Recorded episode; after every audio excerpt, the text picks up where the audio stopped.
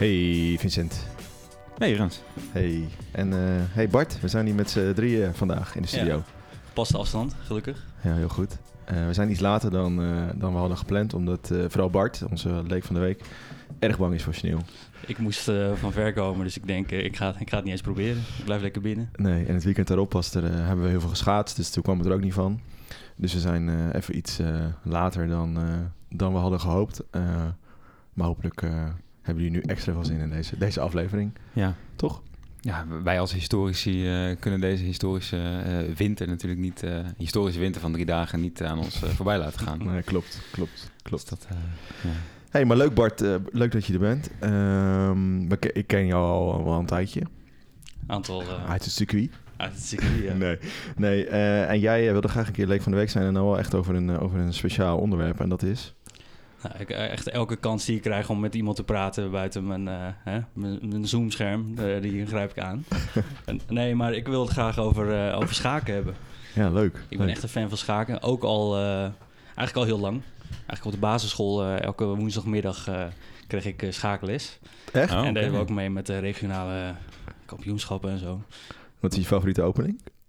Uh, je stelt de verkeerde vraag. Oh, ik, ben, ik, ben, een leek, hè, Rens? Hedesmat. Nee, doe ik eigenlijk altijd. Ja. Hij werkt altijd. Hij werkt altijd, tenzij die uh, niet werkt. Ja, nee, de, de, de, Queen's Gambit natuurlijk. Ah ja, maar echt, uh, echt als zo lang, dat wist ik helemaal niet. Dus al sinds de basisschool aan het schaken, ja. ja. En niet dammen? Nooit geprobeerd dammen. Nee, schaken, het was echt schaken. Ah, grappig. Ja. En dat, ging je dat dan met vriendjes doen of zo? Of? Ja, dat was, ik weet eigenlijk niet meer hoe dat ging, maar dat was op woensdagmiddag. Volgens mij was je, dan was je eigenlijk gewoon vrij, volgens mij, toch? Ja. De baas. ja. Nou, dan gingen wij dat doen. Maar ik en dan speelde je tegen elkaar. Ik moest altijd psalmen leren woensdagmiddag. Moest ik dan de volgende dag opzeggen op school. Nou, die mochten wij gewoon tijdens de, tijdens de les mochten wij dat doen. Oefenen, ja. ja. Ah, ja dat je beter school. Op, uh, maandag moest je zingen. Ja. ja. leuk schaken. Ja, ik vond het een beetje een lastig uh, onderwerp als ik eerlijk ben. Ik heb niet zoveel met schaken namelijk. Maar toch uh, hebben we, maken we er denk ik weer een leuke aflevering van. Zoals altijd. Tuurlijk, tuurlijk. We gaan even straks in kort op de, op de geschiedenis van het schaken, heel kort. En dan lichten we eigenlijk een beetje twee, twee verhalen uit. En Bart, als jij denkt van, dit klopt niet of ik wil een vraag stellen... Grijp lekker, lekker in. Uh, maar voordat we daar uh, aan toe komen, is het denk ik tijd voor, je, voor de historische weken. Vincent, vertel, jij zei net al een historische winter. Is dat dan ook je historische hoogtepunt van de afgelopen twee weken? Ja, het is natuurlijk redelijk saai om te zeggen van wel, maar ja, dat was wel redelijk mijn hoogtepunt. En dat is heel leuk en triest tegelijk. Heftig. Um, nee, gewoon schaatsen. Ik hou heel erg van schaatsen. Um, maar jij kan ook goed schaatsen? Hè? Ik kan heel goed schaatsen. Ik heb nog een tijdje uh, in de marathonploeg uh, gezeten van, uh, van Voorthuizen Centrum. We hadden alleen geen ijsbaan en geen schaatsen en geen ploeg.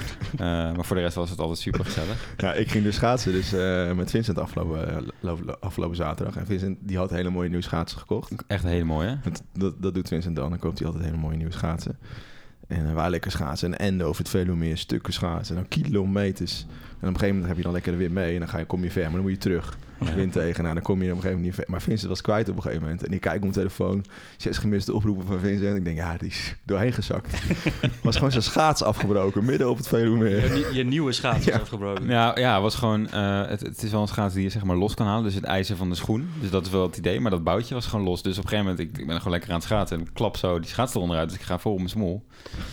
Midden op, en, midden op, midden op, midden op vele meer. Er stond, ik kon ook niks. Ik kon niet erop op staan, dus ik stond helemaal vast. En gelukkig was er nog wel iemand anders bij mij. Die heeft me aan mijn sjaal uh, getrokken, voortgetrokken naar de kant. op één schaats. Op één schaats. Nee, die ene schaats heb ik eraf gedraaid. Dus ik had één schoen, zeg maar, en één schaats. Dus het stond een beetje zo wankel, zo geleken een beetje zo naar de, naar de kant. Dat was echt best wel, best wel een stuk nog. En dan ben ik uiteindelijk opgehaald. Uh, met de auto. Met de auto. Dat, dat was vijf kilometer verderop. Ja, dat was echt, uh, het was een uur lopen of zo. Ja. dat hebben we lekker zaten. Maar het was wel leuk. En zondag, uh, afgelopen zondag hebben we nog geschaatst bij, uh, bij de Forten. Bij de Waterlinie. Dat is ook wel leuk daaromheen. Dat was een soort historische sensatie. Ja. Toch? Uh, ja, vond ik wel. ja. Het was leuk geweest als er echt, gewoon echt militairen aanwezig waren, zeg maar. Die gingen schieten. Die gingen schieten en, en, en dergelijke. Maar uh, ja, maar uh, over een paar weken komt er weer een uh, koude golf aan, geloof ik. Hè? Ja, als je Marco moet geloven van Weerprimeur, gaat het vanaf de eerste week van maart weer heel hard vriezen. Dus houd het in de gaten. Dus komt allemaal ja. weer goed. Maar eerst zondag even zomer? Ja, eerst nog zondag 20 graden. 20 ja. graden volgens mij, ja. Heerlijk. Ja, Ik kan niet wachten. En jij, Bart, heb jij nog iets historisch gedaan de afgelopen weken? Mag ook wel, eer, mag ook wel daarvoor zijn hoor. Nou, nou, er gebeurt vrij weinig. Maar ik, moet, ik heb, gisteren heb ik de, de avondklok genegeerd.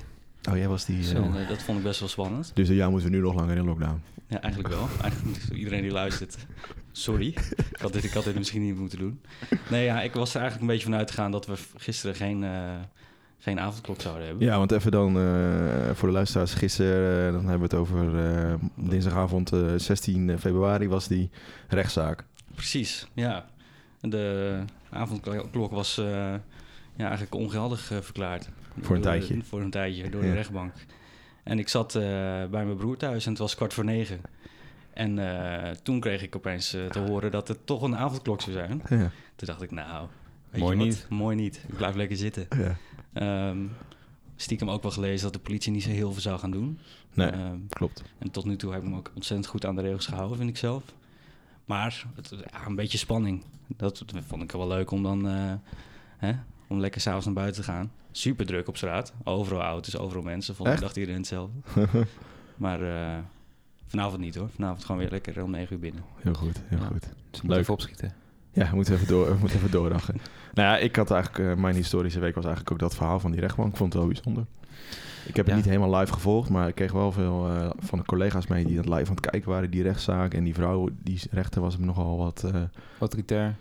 Eh, ja, maar wel En duidelijk en ook weer niet duidelijk. Dus het was heel interessant. En ik dacht, nou, dat is wel mooi. Ik vond het heel Amerikaans dat we nu live konden kijken naar een rechtszaak. En dat het zo snel ging ook. Dat Ja, er eigenlijk al 's middags alweer eh beslist werd. ja, Ja. ja. ja, mooi. Dus eh, ja, we moeten het vast wel een keer over hebben. Maar ik vond het wel heel... histo- Voor de rest gebeurt inderdaad helemaal niks nu. Dus Eh, nee. laten we snel gaan naar, naar schaken. Ik had nog één vraag Ja. eigenlijk voor je opgeschreven, Bart. Eh, voordat we echt helemaal gaan beginnen aan, aan het historische verhaal van schaken. Is, Ja. Je leest heel vaak dat eh, schakers eh, een x-aantal eh, stappen vooruit kunnen denken. hoeveel, hoeveel stappen vooruit kan jij denken? Ehm, nou, ik kan heel goed voor, voor mezelf denken. Dus nou, dan kan ik zo vijf stappen vooruit denken. Maar dan Uh-huh. hou, ik, hou ik geen rekening met de tegenstander. Nee. Dat gaat dus vaak ook niet goed. Ja, maar, kan jij dan uitleggen hoe, waar die stappen, hoe, hoe zo'n stap waar het op gebaseerd wordt? Want gaat het dan alleen maar over je eigen zet? Of ga je dan ook nog denken over alle opties die je tegenstander ook nog kan? Nee, ik ben, ik ben helemaal geen goede schaker. Dus ik, Nee. ik zou dat heel graag willen. Maar eh, het is wel op een gegeven moment, als je, het, als je een beetje kan schaken, dan kan je wel gewoon een aantal stappen vooruit denken. Dat je denkt, ik kan hem op deze manier klem gaan zetten. Mhm. Zoiets. Ehm, en dat ga je dan proberen. En vaak mis je dan een aantal zetten die gewoon gedaan kunnen worden door de tegenstander. Waardoor dat eigenlijk nooit gaat gebeuren. Nee. Maar vaak heb je wel, een- wel een plannetje van tevoren. Dat, dat maakt het wel leuk, eh, het schaken. Nou, leuk. Ja, ik ben daar nog helemaal niet. Ik, ik eh, ben namelijk echt iemand die dan sinds eh, de Queen's Gambit eh, opeens eh, geïnteresseerd is in, in schaken. En dat is denk ik ook wel een beetje de, de- het actuele haakje van nu. Hè. Op 23 oktober werd, eh, werd de serie gelanceerd op, op Netflix. En het is een waar kijkcijferkanon. Hè, in het Algemeen Dagblad van 3 december stond dat ehm, eh, op in december al 62 miljoen mensen... eh, of 62 miljoen keer gestreamd was eh, op Netflix. Dus het was echt enorm veel, veel mensen. En even in het kort voor de mensen die echt niet weten waar het over gaat. Nou, de serie gaat over Bert, eh Bert, Bert, Bev, Bev Harmon. En, een, een soort schaakwonder die na de dood van haar moeder opgroeit in een, eh, in een weeshuis. En daar in dat weeshuis leert zij eh, schaken van een soort conciërge-achtig... Ja, in een kelder. in een kelder, ja, doodeng. Ja. En eh, eigenlijk probeert ze dan in, die, in de jaren 50 en 60, want da- daar speelt het zich dan af, de beste schaker van de wereld eh, te worden. Eh, en dat doet ze eigenlijk mede door haar, eh, haar opening, de Koningin Gambit. Of de Queen's, King, Queen- Queen's, Queen's Gambit. Gambit. Ja. Ja, en, dus, dus, en dus dit is een enorme hit in deze tijd. Je ziet dat heel veel mensen gaan schaken. Mijn broertje is bijvoorbeeld aan het schaken. En de app chess.com, nou, ik heb hem zelf ook. Ehm, echt li- ligt door die populariteit op dit moment wel vaak eruit. Hè. Vaak Ja. kun je niet meer schaken tegen andere mensen... omdat gewoon zoveel mensen nu, Ja. nu wi- willen schaken. En jij, Vincent, doe je, schaak jij wel eens? Eh, ik schaak, eh, nou ja, ik denk hetzelfde als jij. Gewoon de laatste tijd, dan hebben we het er even- even over met elkaar. En dan denk ik, oh, dat is eigenlijk ook wel leuk. En ik vind het ook echt wel leuk om te doen. Ik weet zeg maar ook wel hoe het moet, maar ik ben er niet per se goed in. Ja, dat je inderdaad, eh, vaak heb je dan inderdaad wel een plannetje. Eh, Maar de zetten van de tegenstander, die, die neem je dan nog niet helemaal goed mee in je berekening. Ja. Eh, al, die, eh, al die variaties daarin. Ehm, en natuurlijk, laatst heeft eh, eh, Jordan van, eh van Forest wereldkampioen eh, Zeg me helemaal niks. schaken geworden. ja, twee Nederlanders eh, Twee tegen Nederlanders, elkaar. Dat, ja. was, eh, dat was heel mooi. Echt? Ja. Het is wel heel gek dat ze dan uiteindelijk in een eh, blitz met blitzpartijen eh, tegen elkaar moeten gaan schaken, waarin zo weinig tijd is dat ze de, de, de stukken over het bord heen gooien. Want ze moeten constant zetten en op die, eh, op die klok slaan. Ja, Ik vond het wel jammer dat het eh, op die manier eh, moet eindigen. En dat, dat heet dan een blitzpartij. Gewoon Ja. dat je... En dan moeten er ook heel veel spelen. Ik weet het ook niet eens precies hoor. Ehm, maar ja, dan de de voorga- voorgaande potten zitten ze eh, vijf uur tegen elkaar te schaken. En dan lopen ze nog wel eens weg om na te gaan denken. En nu is er eigenlijk geen tijd om na te denken. Dat is wel, eh, ja. dat is wel interessant. Grappig, maar dus een, een Nederland is wereldkampioen. ja. Dan moet je nagaan. sinds een hele lange tijd. Vorige Ja. keer was Jan, eh, Jan Timman. Ja, dat is heel lang, het was heel lang geleden. Ja, En dat was dan bij de, eh, heet dat dan de Tata, Tata Tata Steel, Steel eh, Open? Ja, dat is Ja. ook zo eh, frappant. Dat zo'n staalfabriek dan een, scha een, scha- een, een schaaktoernooi Ja. heeft. Ja, is dat zo met golfen met de KLM Open en zo. Ja. ja, ja, ja, Het is allemaal whitewashing. Whitewashing, ja. Ja. Maar goed, daar gaan we het vandaag niet over hebben. Eh, ik zei net al in het begin, we gaan even kort in op de geschiedenis van schaken. En Vincent heeft een verhaal uitgezocht over schaken, over de schaakgeschiedenis. En ik heb een kort verhaal uitgezocht over de, over de schaakgeschiedenis. En eh, tussendoor hebben we natuurlijk nog eh, de quiz. Ehm, nou, even die geschiedenis van, eh, van schaken. Dat is dus al eigenlijk een heel mysterie, mysterie op, zich. Schaken bestaat al duizenden jaren, hè, zoals je dat dan leest op Wikipedia. Maar niemand weet eigenlijk waar het, waar het is ontstaan. Lange tijd dacht men eigenlijk dat schaken ontstaan was in China. Eh, maar vandaag de dag is eigenlijk de meest gangbare theorie dat het toch ontstaan is in, eh, in India. En het zou dan afkomstig zijn van het Indiaanse spel eh Chaturanga. Wat eigenlijk een soort, dan moet een soort voorganger daarvan geweest zijn. En Chaturanga betekent letterlijk leger. En toen de tijd bestond een leger in India doorgaans uit een voetvolk, een strijdwagen, een cavalerie en, en olifanten. En deze stukken werden dan ook, dat waren dan ook de stukken op dat, op dat spel. En eigenlijk was het een soort, eh, nu ben je natuurlijk tegenover elkaar aan het schaken, maar toen de tijd waren het vier vlakken eigenlijk waar je eh, op schaakte. Dus in, in de vier hoeken van het bord was je aan het schaken en dan stonden je eh, troepen eigenlijk diagonaal tegenover elkaar. Dus dat is eigenlijk heel anders hoe we het nu, nu kennen. Ehm, nou, je had dan eh, ook nog, eh, hè, naast de koning stond dan altijd de, de minister. En daarnaast stonden dan de olifanten en daarna weer de paarden. En in de hoeken de strijdwagens. Dus je kunt denk wel, als je schaken een beetje kent, de vertaling maken naar, eh, naar nu. Ehm, en in de zesde eeuw na Christus kwam het, kwam het echt, werd het voor- het eerst echt eh, kwam het terug in de bronnen. Dus dat is dan een beetje het beginmoment van, eh, van schaken. Dus de zesde eeuw na, na Christus. Eh, en dan lees je ook dat het spel zich langzaam verspreidde vanuit India naar, naar Perzië. En dan eh, dat daar ook weer de speelstukken langzaam veranderen. Ehm, en zo veranderde ook dan het, het, het, het woord naar... En het Persisch werd het dan opeens Shah genoemd. De koning was dan... eh, en daar komt dan later weer het woord schaak vandaan. Ehm, en dan schaakmat komt dan weer van het Persische woord eh shamant. Wat betekent eh, zoiets als de koning is hu- hulpeloos. Dus schaakmat, Ah. shamant. Nou, leuk toch? Heel mooi. Ehm, dat ga ik denk ik voortaan zeggen. Als ja, iemand, eh, shamant. Shaman, oh, bedankt. je, koning is hulpeloos. Dat is een mooie Ja. manier om een een partij te winnen. Ja, en uiteindelijk kwam het waarschijnlijk dan via de vikingen en de, en de Arabieren kwam het dan ook in Noord-Europa terecht. En dat het vooral toen echt in Europa werd het echt pas vooral in de middeleeuwen, dus nou duizend ongeveer die tijd, echt populair. En dan vooral onder, onder soldaten en ridders, want het was een hele goede tijdsdoder voor, Ja. voor, voor die gasten eh, als ze moesten wachten op eh, wat, wat er wel ging gebeuren. Ja, want ze hebben het vooral gevonden in de kustplaatsen. Ja. Die, al die eh, de overblijfselen van oude schaakspellen. Vandaar dat ze volgens mij denken dat het Echt via de, van de vikingen Ja en, de- ja, is. ja, en dus ook via die oude zijderoutes, laat maar Ja. zeggen. Ja. En dan vanaf de 15e eeuw, hè, dan maken we het een tijdsprongetje, vanaf de 15e eeuw kreeg het schaakspel zoals we het nu kennen eigenlijk zijn definitieve vorm. Eh, en op dat moment, sinds de 15e eeuw, zijn de speelstukken ook niet meer, eh, niet meer veranderd. Wat ik wel grappig vond, trouwens, in die 15e eeuw eh, krijgt die vrouw krijgt een hele krijgt een veel machtigere rol. De, de, de, de, de koningin eigenlijk. Ja. Die had dus in dat Indische schaakspel, eh, of Indiase schaakspel en in het Persische schaakspel. eh, Die stond helemaal niet, toch? Dat was vaak ja, een, ja, een ze was, minister. ze was of- er volgens mij wel Ja. eh, op een gegeven moment, maar eh, gewoon een, een soort pion eigenlijk. Ja, Ja, was zo dat maar één stap mocht Een zeggen. soort, stappen die je daarmee kan vergelijken. Eh, je had er eigenlijk heel weinig aan. En is in de 15e eeuw in Frankrijk, geloof ik, eh, waar dat definitief schaakspel dan eh, ontstaat, eh, is die vrouw opeens supermachtig. Dat is eigenlijk wel een hele. Ja, kunnen, we, kunnen we bijzonder. dat plaatsen in, in de tijd? Ja. Dat, dat- Ja. ja. Daar komen we straks nog op terug, denk ik, op het einde. Want dat is natuurlijk ook, dat is natuurlijk ook wel interessant van het hele verhaal van de Queen's Gambit. Dat opeens Ja. een vrouw tegen allemaal mannen, mannen moet schaken. Ehm, En eigenlijk, eh, als je dan een beetje opzoekt op de geschiedenis van, van schaken en, en interessante verhalen, en dan, zijn er, dan lees je altijd eigenlijk een beetje twee verhalen uit. En één verhaal uit echt uit die hele vroege periode. En dat is dan dat er eh, rond 8, 8, 870, en we nu over het Midden-Oosten, was er een ene Abu Bakr Muhammad ibn Yahoo ibn al-Abbas. Ook wel kortweg uh, Abu Bakr, een soort dichter, schrijver. En die had op een gegeven moment een, een, een soort, ja, ze noemden dat, moet ik het even goed zeggen, de onoplosbare puzzel of de Al-Suli Diamond. Dat was een, een, een, schaakpositie die duizend jaar lang niet is, is eigenlijk meer dan duizend jaar lang is niet is opgelost. Pas in 1980 werd die, werd die opgelost. En ik moet het dan even goed zeggen. En sorry als ik het verkeerd zeg, want ik schaak heel weinig. Uh, je hebt dan allebei nog alleen maar de koning en de koningin.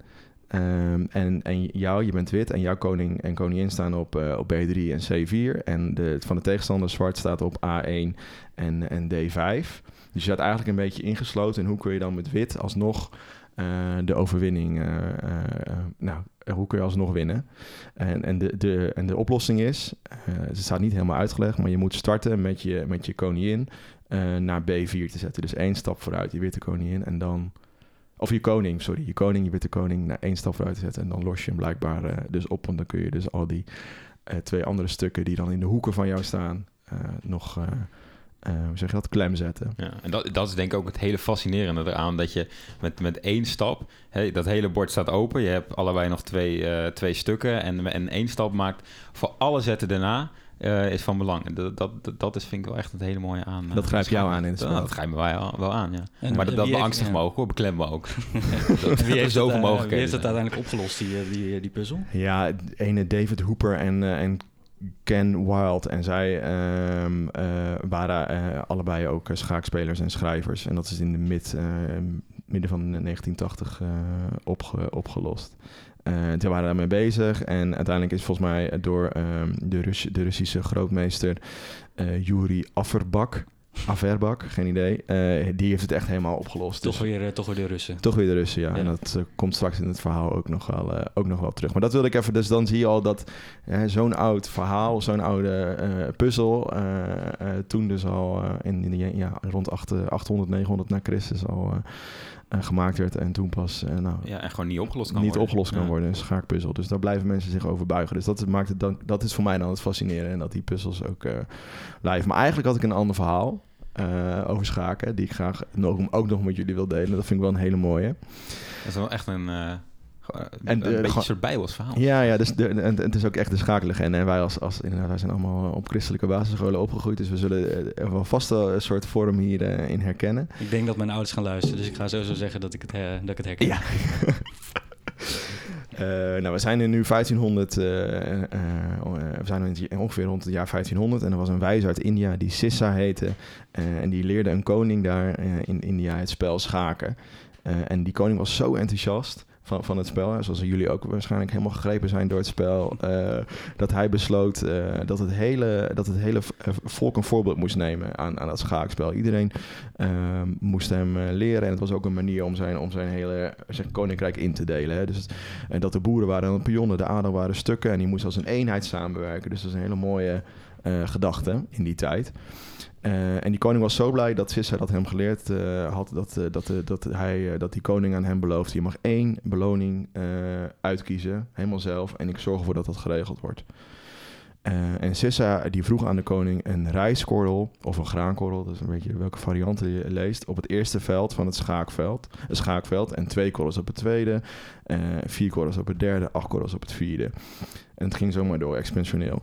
Uh, en op ieder veld lag dus elke keer dubbele aantal, aantal rijst- of graankorrels. En de koning was eigenlijk gewoon heel teleurgesteld. Ik dacht, wat is dat nou voor, voor een prijs? Ja. Daar kan ik helemaal niks mee. Hij vond het beledigend. Hij vond het echt beledigend. Ja.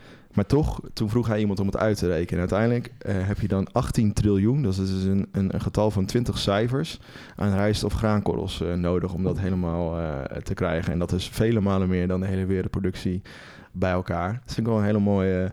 Ja, want ik, ik ken dit wel ergens van. Ja, dat is toch ook iets bijbels? Dat niet? is iets bijbels volgens mij. maar dat, gejat, gejat. ja, wie dan? Ja. Geen idee. Nee, ik, ja, ik ken dit wel echt ergens van. Ja, ja. ja ik vind het, maar ik vind het ook wel weer een soort van passend bij, uh, bij, dat, bij dat hele, hele schaken. Er zijn dus zoveel vakjes, er zijn ook zoveel mogelijkheden en er zoveel dingen, stappen waar je over na moet denken. Wat apart dus vijf stappen vooruit kan. Eh, en en, en eh, hoe heet dat, grootmeesters in deze tijd 80 stappen volgens mij, las ik. Oh, Eh, dan moet dus ik nog dan moet wel- even nog aan, de slag. Maar ik vond het wel een eh, heel eh, bijpassend eh, Ja. verhaal uit de geschiedenis. Ja. Mooi hè? Heel mooi. Heel mooi. Zullen we... Ben Zullen we eh, ja, ik zie het aan je. Moet Ja. een beetje huilen. Zullen we naar de quiz gaan? Even, even wat lucht is weer tussendoor. Ja. Laten we naar de quiz.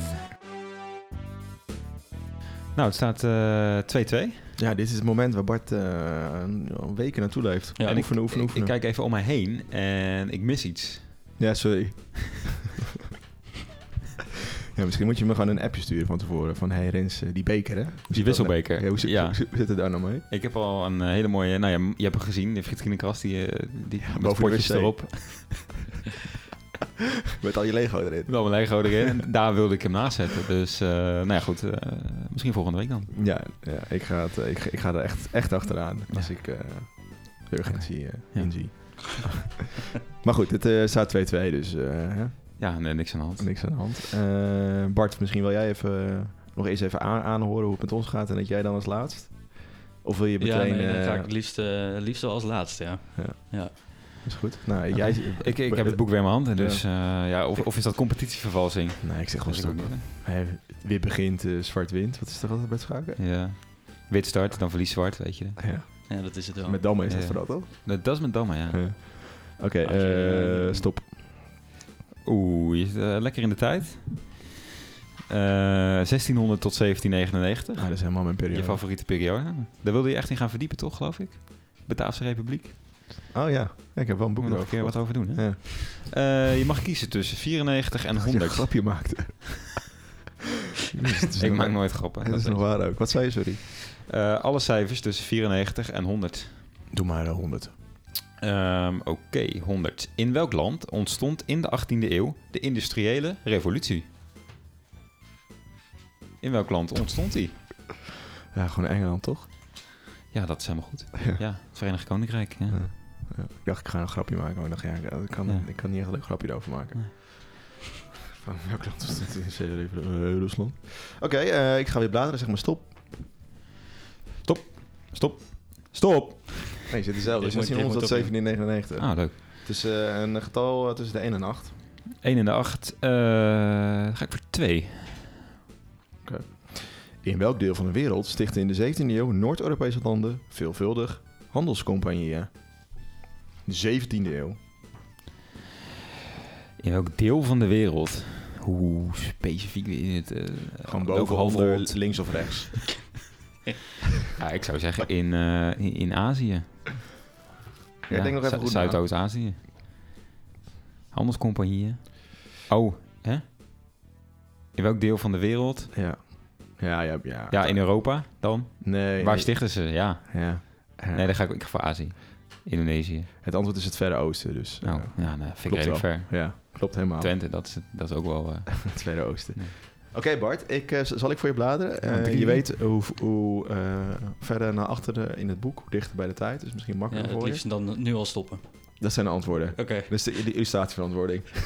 iets verder dan. Ja. Wie maakte- Ja. Ja, dat is het. Oké, eh, een antwoord tussen de... We zijn in de tijd 1925 tot 1945. Oké, Dus, hè, dat is eh Glory Twenties, beurskracht, eh, Tweede Wereldoorlog. Tweede dat zijn Wereldoorlog de er grootste, ook nog. Ja. Ja. grootste evenementen. als je niet weet, gewoon Hitler zeggen. Eh, een getal tussen Staat ook nog 31 briefje hier. en 35. 31 en 35. 33. 33. Om een oorlog te voorkomen tekenden de twee geallieerde landen, Groot-Brittannië en Frankrijk, in 1938 met Duitsland het verdrag van München.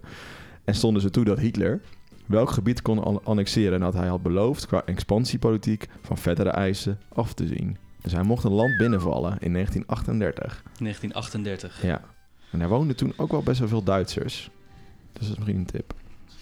Ehm, nou ja, dit, dit weet ik niet. Ehm, er wonen veel Duitsers. Ja, de... gaan Dus, dus dit dicht bij Duitsland. Ja, de, Oostenrijk. Oeh, nee, dat was een jaar later volgens mij. 1939, toch? Ja, zoiets. 9. Maar het, was, het antwoord was Polen. Ah, Oké. Bij- bijna Ja. goed, bijna goed. Maar dit, dit wordt er dus uitgeknipt altijd, toch? Ja, dus nog een keertje opnieuw voor je. Ja. Nieuwe vraag. Nee, nee, laten we nog... Was Polen? Ja, dat staat hier. Ik dacht, ik dacht dat Tsjechië was, maar... Ja, ik dacht ook Tsjechoslowakije. Ja. Bij, bij Polen trokken ze juist de grens. Toen ze, toen ze Polen binnenvielen, toen... eh, Frans Ferdinand zeg ik dan. eh, Ja, dat is de Eerste Wereldoorlog. Dat is de Eerste Wereldoorlog. Oh nee, sorry. eh, Ik zit helemaal verkeerd te kijken. Het is Sudetenland, dus dat is Tsjechoslowakije. Maar dan had jij het sowieso fout. Dankjewel dat je zo scherp bent, eh, Vincent. Maar ik had het antwoord gezien. En ik denk, dit klopt niet. Doen wat anders. Nee, maar niet uit. Zullen we nog een, eh, een, één vraag stellen voor de Ja. socials? Ja. Zeg jij eh, stop. Stop. dan? We zijn in eh, de periode 1000 tot eh 1399. en Lekker voor eh, ze. ehm, laten we...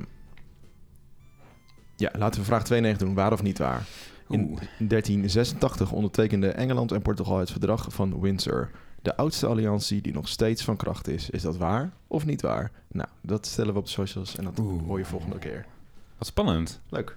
Laten we weer teruggaan naar, eh, onze schaakhistorie. Dat is een cliffhanger. Ja, de schaakhistorie. Ehm, ja, we gaan weer een, eh, een, een mooie sprong in de tijd maken. Hè? Daar zijn we op zich niet vies van. Eh, want eh, we nemen jullie mee naar eh, de 20e eeuw. Naar de nou ja, Koude Oorlog eigenlijk ongeveer. Mhm. Eigenlijk helemaal. Eh, want in de jaren 40, eh, 50 en 60 werd de schaakwereld gedomineerd door de Sovjet-Unie. Dus dat is vooral die, de, de, de grootmeesters die... De... Ja, gewoon eh, die wereldkampioen werden, eh, zeg maar. Dat was, het was echt hun sport. Mhm. Eh, ik weet niet of het een soort communistische inslag heeft of zo. Of, of, of daar nog aan vasthangt, zeg maar. Dat Nou, als je heel, terugdenkt aan, de, aan die koning, die, die Sissa die Graankweels beloofde, die zag wel een soort samenwerking tussen, tussen die pionnen, dus de boeren en de ja, adel. dat iedereen heel erg belangrijk was. Ja. Ja, ja, wellicht. Ehm, Maar goed, dat is een theorie van de koude grond. Eh, maar gelukkig, op een gegeven moment, eh, dan, dan zijn we echt al wel een tijdje de, de Koude Oorlog in, eh, hebben de Amerikanen hebben een, hebben een troef in handen, namelijk Bobby Fischer. Een hele goede schaker. klimt heel snel op in de, in de ladder eigenlijk. Hè. Speelt allemaal kwalificatietoernooien en wint eh 100 potjes achter elkaar. Ja, en uiteindelijk nou ja, is hij de afgevaardigde die het mag opnemen in het wereldkampioenschap tegen Boris eh, Spassky. De, de, uit, de afzending eh, of de afvaardiging van, eh, eh, van de Sovjet-Unie. En dat doet hij in 1972. Ehm, en je begrijpt, het is, we zitten echt midden in de Koude Oorlog, dus het heeft een redelijke politieke lading ook. Hè. Ze gaan eh, samen naar IJsland, ook heel toepasselijk, ligt ongeveer een beetje tussen Rusland en Amerika in. Eh, en en daar, gaan ze het, eh, eh, daar gaan ze het uitspelen. En hoewel Fischer op tijd in IJsland was gearriveerd, kwam hij niet opdagen bij de openingsceremonie. Hij kwam niet bij de loting. Eh, hij had er eigenlijk gewoon niet zoveel zin in. Hij stelde ook hele belachelijke eisen eh, om, om mee te doen aan, eh, aan de Amerikaanse regering. Van ik wil dit en dit en dit. En hij zou in de eerste instantie ook niet gaan. Uiteindelijk is hij gebeld door de minister van Buitenlandse Zaken, Henry Kissinger. Echt? Die zoiets gezegd schijnt te hebben van... dit is de slechtste schaker ooit voor de beste schaker ooit. Kom op voor je land en, en doe mee. Oh, mooi, mooi verhaal. Hij wilde Eh, volgens mij ook helemaal niet naar IJsland, inderdaad. Nee, hij had er gewoon helemaal geen zin in. En Ja. hij wilde, eh, dat, is, dat is ook heel grappig, eh, hij wilde een hele luxe stoel hebben om op te zitten. En die, die Spassky, die, die, eh, die Sovjet, die had, nou ja, die had gewoon een hele houten... Nou ja, die had geen luxe. Die had geen luxe. Nee, dat mocht natuurlijk ook niet. Weet je waar ik nu op zit ook? En, eh, dat jullie in die grote leren stoelen zitten. Ja, weet je dat, ja. ja. Ehm, en op een gegeven moment, eh, eh, eh, hij speelde het openingsduel. Hij verloor die partij. eh, omdat hij een, nou ja, hij maakte een, een, een blunder eigenlijk. Ik weet het fijne er niet van. Maar eh, de mensen die er verstand van hebben, eh, schijnen te zeggen dat het echt een grote blunder was. Ik heb er nog wel een analyse van gezien ervoor. Ik Ja? kijk op YouTube kijken heel veel eh, analyses van eh, schaakwedstrijden. Ik heb volgens mij ook vrijwel alle wedstrijden tussen uh, Spassky en, uh, en Fischer heb ik uh, gekeken. Maar ik weet, ik weet niet meer precies wat, uh, wat de blunder was. Maar, uh, Jammer. Daarvoor zat je hier. Daarvoor zat ik. maar dat heb ik dus allemaal twee weken geleden zitten kijken toen we dit zouden gaan, uh, gaan ja, opnemen. En toen kwam de sneeuw. En nu ben ik alles kwijt. Ja.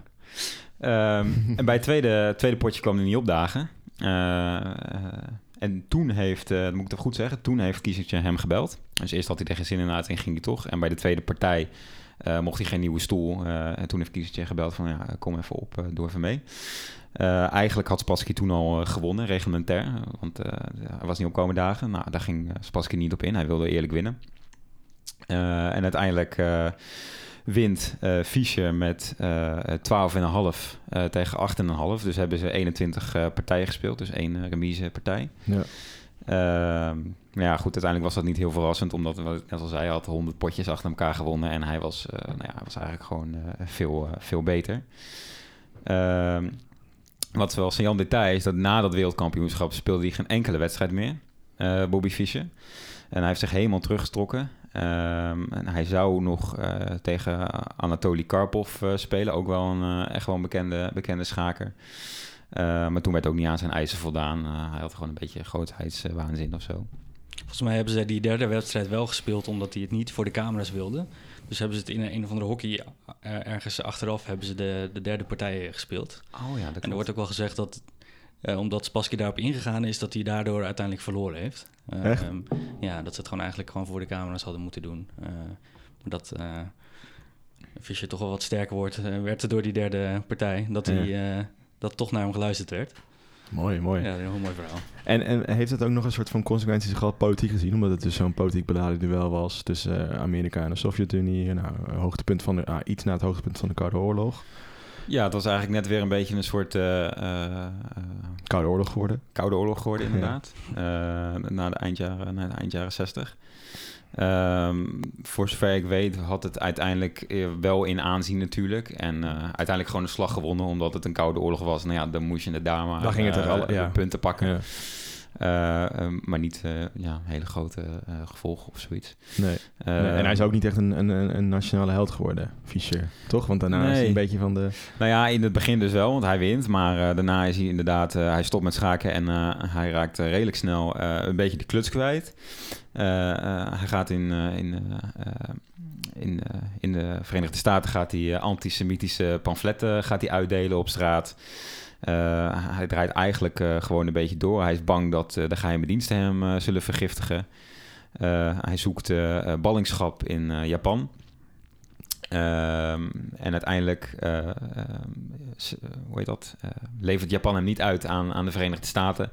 maar laat hem gaan naar IJsland, eigenlijk. Dus het, het, land waar hij zijn hoogtepunt beleefde. En daar keert hij dan in 2005 keert hij daar terug. Op dat moment is hij 62 jaar oud. En nou ja, een notoire uh, antisemiet. Uh, gezocht door de Verenigde Staten. Uh, dat is een soort... Uh...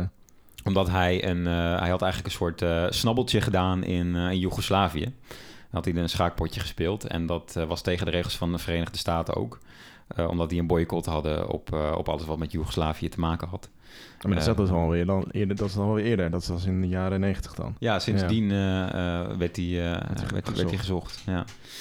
Um, ja, goed, er zijn ook allemaal leuke filmpjes van op, uh, op YouTube dat hij aankomt in IJsland, of op IJsland. En een persconferentie geeft en allemaal gekke dingen zegt over, over Joden en geheime diensten. En, en uh, hij ziet er ook heel slecht uit. En uh, ja, uiteindelijk wordt er ook geschreven: de mooie jongen uit Brooklyn was veranderd in een paranoïde gek. En nou ja, zo ziet het er ook een beetje uit eigenlijk. En uh, uiteindelijk worden zijn uh, partijen uh, met, met Spassky wel inderdaad, nou, zoals Bart jij zegt ook van ik heb het gekeken, wel als een van de beste schaakpartijen ooit gezien. Ja, ja. Er wordt er nog steeds wel inspiratie uitgeput. Er werd toen ook veel mooier schaak gespeeld, wordt nu al gezegd. Echt? Ehm, ja, dat het tegenwoordig wat ja, voorspelbaarder is hoe, hoe er geschaakt wordt. Maar vroeger moest je elkaar ook wat wat gunnen om een mooie partij te spelen. Dus je moest soms wat opgeven om ervoor te zorgen dat het een mooie partij werd. Uh, dat vind ik wel het mooie aan al die uh, schaakwedstrijden die, die toen gespeeld werden. Er zat veel meer romantiek achter eigenlijk. Ja, dit is natuurlijk ook een heel romantisch verhaal met Rusland versus... Uh, ja. ja. Ja, dat is tegenwoordig toch wel, wel wat minder. Ja. Maar is het dan bijvoorbeeld dat, ze dan, dat, je, dat, je, dat er nu agressiever geschaakt wordt als in sneller... Ja, en ik denk ook wel door, door schaakcomputers dat dat veel meer gebruikt wordt. Dus kijken wat een computer doet. En ja dat er veel meer op die manier wordt, uh, wordt gespeeld. En ik denk ook dat de schakers van nu veel beter zijn dan, uh, dan, dan schakers van toen. Ja. Interessant. Ja. En maar het, het blijven toch eens wel een soort van popsterren. Terwijl het eigenlijk niet een hele... Stiekem is niet een hele sexy sport of zo. Nee, maar, maar het, het spreekt toch aan als je schaakkampioen van de wereld bent. Dan, ja. ja, en je ziet het nu met de Queen's Gambit. Het is toch... Het zit een soort van uh, iets omheen van mysterie of weet ik, weet, ik weet niet. Ik kan, ik, het is ongrijpbaar voor mij. Maar ja. ik denk dat iedereen het ook wel ziet als iets wat, wat heel klassiek is en, en wat je eigenlijk heel graag, graag zou willen, goed zou willen kunnen. Of zo. Ja, dat iedereen dat wel een beetje heeft. Ja. ja, ik heb liever een hele hoge schaakrating dat ik een heel hoge IQ heb, denk ik. Ik vind, ook, ik vind het ook heel erg als ik een wedstrijd verlies. Dan kan ik heel slecht tegen. Dan heb ik gewoon het idee dat iemand anders toch in een Nog aantal, beter. een aantal andere dingen ook beter is. dat vind ik toch wel heel vervelend. Hij zit Ik echt heb- als een metafoor. eh Ja, eigenlijk, nou, ik, ik, ik, chess.com, ik verwijder hem echt elke week wel een paar keer. echt uit woede. En dan toch maar weer proberen. En proberen die rating weer een beetje omhoog te krijgen. Ehm, ja, het kost me wel heel veel energie, moet ik zeggen. En maar, maar schaak je dan ook nog veel gewoon eh, fysiek tegen mensen? Nou, eigenlijk gisteren weer voor het eerst eh, in maanden dat ik dat weer ging doen. Eh, het is ook wel heel anders, want je hebt via zo'n apps en dan kijk je er recht bovenop. Ja. En dan druk ik wel eens op eh, switch, switch eh, sites. Dus dan kan je het even vanaf je tegenstander bekijken. Dat helpt ook nog wel eens. Oh ja. Of je kan een analyse doen. Dus je kan al zetten gaan zetten waarvan je denkt dat die gezet worden, ook door je tegenstander. Eh, maar als je toch tegenover iemand anders zit, is een hele andere ervaring. Veel leuker eigenlijk. ja. Eigenlijk is het veel mooier. Dus ik wil eigenlijk ook een heel mooi schaakbord eh, aanschaffen. Ja. En die Ja. eh, moet dan een prominente plek krijgen in mijn, eh, in mijn huis. Ja, snap ik, snap ik. Ja, ik, als ik, dat is dan een beetje mijn gekke tik, denk ik. Maar als ik aan schaken moet denken en een schaakbord, dan moet ik altijd denken aan dat eh nazi-schaakbord in, eh, in het Rijksmuseum. Die dan op die 21ste eeuwse verdieping staat. Dat is echt een heel groot, eh, helemaal uitge... Hoe noem je dat? Het is, eh, volgens mij is het van marmer. Eh, Dat, het is, waarschijnlijk heb ik het fout gezegd, maar het is heel mooi en heel groot en helemaal met haakkruis en zo overal. En dat eh, staat dan daar als een soort van een van de dingen van de, van de 20ste eeuw. Een, een schaakbord en daarachter hangt een, eh, eh, zo'n eh, zo'n zo'n jas uit, uit een kamp, uit een concentratiekamp. En dan dat schaakbord. Ik vind dat een beetje gek, maar Je Ook er altijd heel- een beetje naar, eh, naar gevoel bij. ja, maar ook heel fascinerend dat het gewoon dat het, daar staat zo'n imposant schaakbord dat ik nog nooit dat je zo, zoiets imposants zo'n imposant schaakbord heb ik nog nooit eerder gezien, laat maar zeggen. En dan denk ik altijd van, oh ja, ik zou ook wel een heel mooi schaakbord in mijn huis willen. Maar ja, Wel een andere, andere wel met een andere Ja, andere kleur. andere tendens. ja. ja. Oké, maar ehm, eh, leuk. We hebben nu twee, eh, twee verhalen gehad en het kort eh, gehad over, over de geschiedenis. En ehm, eigenlijk gaat het alleen maar over mannen de hele tijd. ja. En je ziet nu met de Queen's Gambit dat het opeens een, op, op, opeens een vrouw, vrouw is. is. Is schaken nou echt een, een mannensport? Nou, vroeger, dus toen ik ook op de basisschool dat dus nog deed, Mhm. Waren alleen maar mannen. Ook op die toernooien. Volgens Ja. mij, of in ieder geval jo- jongens. Jongetjes. Jongetjes. Jongetjes. Ehm, Mannen. mannen. Maar eh, tegenwoordig volgens mij veel meer vrouwen. Ik ken best een hoop vrouwen die nu eh, aan het schaken zijn. Ja, je ziet ook, eh, er stond ook een artikel in de Volkskrant over dat, dat er eigenlijk best wel in Nederland ook hele goede, talentvolle schaaksters zijn. En die voelen zich ook echt soort van gekracht door, eh, door de Queen's Gambit. Dat het opeens eh, normaal wordt. Want alle grootmeesters, alle verhalen, het zijn eigenlijk altijd alleen maar mannen. Ja. Eh, en dan is het eigenlijk al... eh, in, nou, de- in het artikel lees je ook dat iemand zegt dat het heel bijzonder is eigenlijk. En dat, dat de queen of de koningin zo, zo machtig is in, in het spel. En dat dat voor hun heel... eh, dat is dan ook hun lievelings eh, eh, speelstuk, laat maar zeggen. Ja. Mm. Vaak. Eh, dus dat is al, hè, dat is iets wat in de 15e eeuw dan pas veranderd is. Ja. Eh, maar dan, daarna is het nog steeds heel lang alleen maar mannen, mannen, mannen geweest bijna. Wat is jullie eh, favoriete speelstuk? Pion. Ja. Nee, geen idee. Ik, ik doe het echt Ja, te ook, weinig. voor mij ook de koningin. Dat is toch wel het sterkste, sterkste Ja. stuk. Ja. Ik geef op als die eh, geslagen wordt. Oh ja. Ja. Echt? Als iemand Ja? aan mijn vrouw komt, dan, eh, Dan ben je weg. dan ben ik weg hoor. Ah, jij bent heel conservatief nog. maar dan kun je toch met pion kun je toch gewoon weer helemaal naar de overkant lopen en dan kun je toch Dan omdraaien. ga je een paar nieuwe halen. Ja. Ja. Maar dan ben je, ben je jaren bezig. Ben je, ben je lang bezig, ja. Ja. Vaak lukt het niet. Nee. Nee. nee. Dat heeft iemand wel op tijd in de gaten. eh, Ja. vaak. Je komt niet zomaar aan een nieuwe, eh, nieuwe vrouw, zeg ik altijd. Nee. Nee, nee, nee. Een, mo- een mooie metafoor. Ja. En bij jou, eh, Vincent?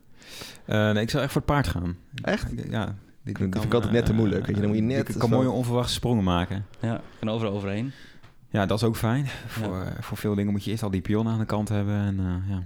Ja, ik weet niet. Ik weet gewoon, het, het, het enige wat ik weet van schaken is dat je het midden moet behouden. En Ik ben dat, al eh, te zuinig, denk ik, met mijn koningin. Dat, dat ik nog niet durf te gebruiken of zo snel. Ja, hij moet er gelijk naar voren. Ja. Heel agressief spelen. Heel agressief. ja. ja. Ja, leuk, leuk. Ik eh, ben helemaal eh, geïnspireerd door jullie. Ik ga straks uh, Gier het man naar huis en een potje schaken. Ja. Heb je schaakbord? Nee, maar chess.com. Oh, ja. Ik ben toch bezig, zie ik. Ja, ik ben... eh, ik zit even te schaken, jongens. Heb je dat In niet door? hoofd. Ik kan niet stoppen. Hey, Fina, dat, dat, dat vind ik ook wel zo fascinerend, dat mensen in hun hoofd tegen elkaar kunnen schaken. Ja, ja Dat is echt- Gewoon, eh, gewoon je zetten zeggen. Dat Nou, je ik heb wel, weet als hoe ik- je bord eruit ziet. Ik zit soms een hele avond zit ik op die app. En dan eh, op een gegeven moment dan doe ik hem weg. En dan blijft het schaken gewoon in mijn hoofd zitten. gaat er gewoon niet meer uit. Dat is bij de Queen's Ik ben Gambit. constant over zetten aan het nadenken. Terwijl ik heb dan niet een heel bord voor me natuurlijk. Maar dan zie ik wel constant dat, dat paard weer zo'n sprong maken. Dat is niet goed. Nee, dat is niet het goed. het is niet Het goed. is tijd dat de avondklok eh, Ja. eraf gaat. Ja, ik denk ik ook weer wat mensen gaan spreken. Misschien toch wel beter. Hey eh, Bart, super bedankt. Vond je Ja. het eh, een beetje leuk? Ik vond het leuk, ja. Ja? Niet Ben- spannend? Kan ik nog naar huis of is dat te laat? Nee, nog, gaat Nog, nog. eh, kunnen nog een half uurtje. Nee, ik vond het best spannend, maar ik vind het wel, eh, ik vind het wel hartstikke leuk. Nou, dan ben je volgende keer weer welkom hoor. eh, Ja, Doe het gewoon nog een keer. deel 2. Deel 2. Ja. Dan, dan wel een goed, goed antwoord geven op, eh, op je quizvraag. Ja, Dan hebben we het over. is echt, Mhm. ja, daar moet je me dus niks over vragen. Daarom heb ik dit ook uitgekozen, dit Ja. onderwerp. Ja, heel goed. Heel goed. Slim. Hey, eh, ja, jullie weer bedankt voor het luisteren. En eh, tot, eh, tot de volgende keer. We hopen, we zijn volgende week zijn we denk ik gewoon weer. Gewoon weer even normaal. Ja, denk het wel. Ja, dan doen we er even lekker twee achter elkaar. Ja, en wil je nog een leek van de week zijn, laat het, laat het zeker weten. Je bent Ja. altijd, altijd welkom op, op anderhalve meter. Klopt. En denk je, nou, dat is een leuke podcast. vertel het ook tegen andere mensen. Hè? En dat hoeft niet eens mond tot mond. Dat kan ook gewoon met sterren in de podcast-app. Leuke recensie. Nou ja. Jij, jij luistert wel eens naar andere podcast en aan het einde van een andere podcast. Ja? Dat je dat zo nu zo overneemt, zo- zo'n zinnetje. Ja, doe ik Ja, dat, dat, moet, hè? Het staat ook op een anders briefje, dan, zie ik. eh, Ja, anders komen we niet in het algoritme. Nee, En, daar gaat het uiteindelijk allemaal ja, om. ja, ja, ja. Klopt, klopt helemaal. Hey, eh, bedankt jongens. Ja, dag. Joe, joe.